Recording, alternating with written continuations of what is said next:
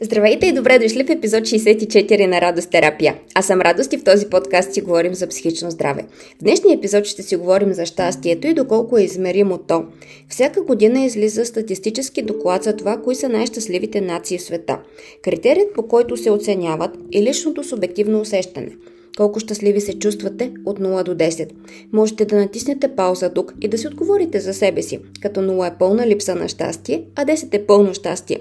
Хубаво е, разбира се, преди това да си имате своите критерии, какво за вас е отсъствие на щастие и какво е пълно щастие. Та от всички анкетирани съответната държава се прави една средна стойност, като за миналата година най-щастливи са се чувствали финландците 7,8 от 10, а най-нещастни афганистанците 2,5 от 10. Как се стига до тези ежегодни доклади за нивото на щастие в света и какъв е техният смисъл? Дискусии на Общото събрание на ООН от средата на 2011 до пролета на 2012 водят до решението да започне да се измерва щастието на отделните нации като показател за развитие и да му се придава повече значение и тежест в сравнение с брутния вътрешен продукт, както е било до този момент. Първият доклад излиза на 1 април 2012 година и не на шега очертава състоянието на световното щастие, причините за щастието, нещастието и последиците от тях.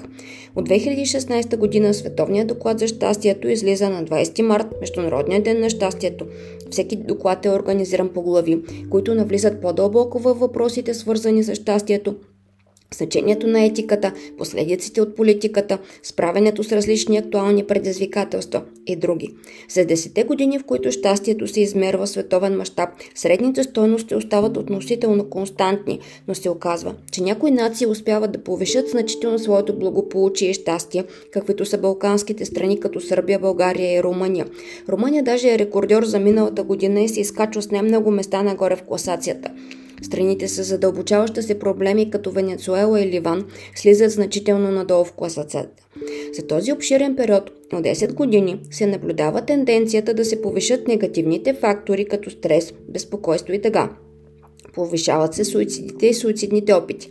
Намалява удовлетворението при младите хора, докато при тези на 60 години се повишава. Тази година доклада е насочен към ефектът от COVID-19 и войните. Според изследователите, това ни е донесло не само болка и страдания, но и увеличаване на социалната подкрепа и добронамереност. Нещо повече, оказва се, че никога до този момент не сме били толкова добронамерени, колкото сега. Докато се борим с болестите и войните, е от съществено значение да помним универсалното желание за щастие и способността на хората да се обединят в подкрепата си по време на голяма нужда. Освен анкетираните, измерване по скалата от 1 до 10 на субективното преживяване на щастието, щастието в световен мащаб се измерва и чрез още няколко инструмента като анализ на използване на думи в онлайн пространството. Това изследване показва, че думата щастие започва да се използва все повече и щастието започва да става все по-голяма ценност. Следващия метод се базира на сътрудничеството с биологията и сега имаме немалко биомаркери на щастието. Генетиката и епигенетиката също дават своят принос и допълнително яснота защо някои хора са по-щастливи от други.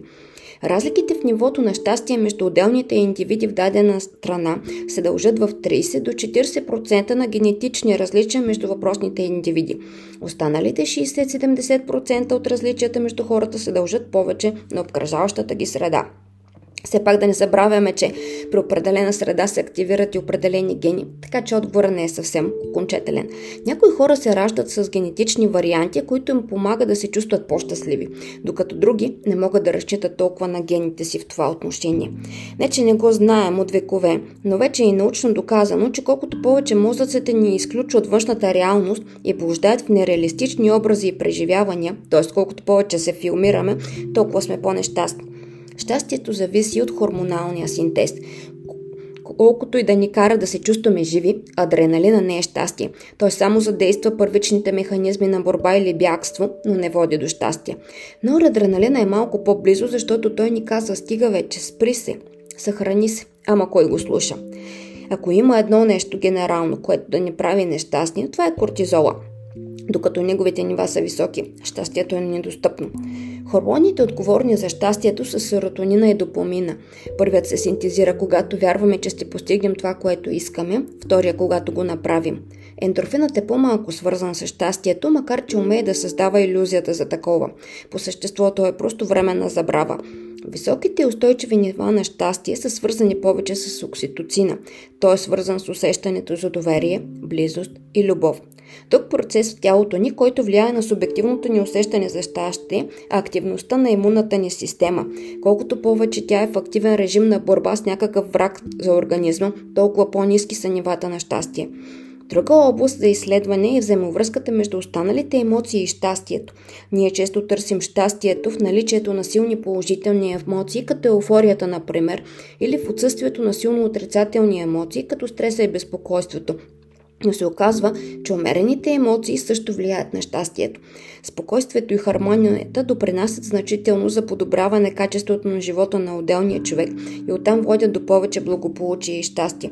Това е доста разпространена концепция в източните, особено буддистски култури и е все така чужда на западният ум. Въпреки това, в някои страни хората с по-високи нива на удовлетворение от живота се оказва, че започват да ценят все повече спокойният и балансиран живот пред вълнуващия живот. Оказва се, че страните, в които има висока бедност и несигурност, хората не могат да оценят спокойствието като ценност. Най-вероятно, защото не го познават. А вие, доколко познавате спокойствието и доколко за вас то е свързано с щастието, ще се радвам да ми пишете и да ми споделите. Това е всичко за днешния епизод, а в следващия ще си поговорим за нещастието.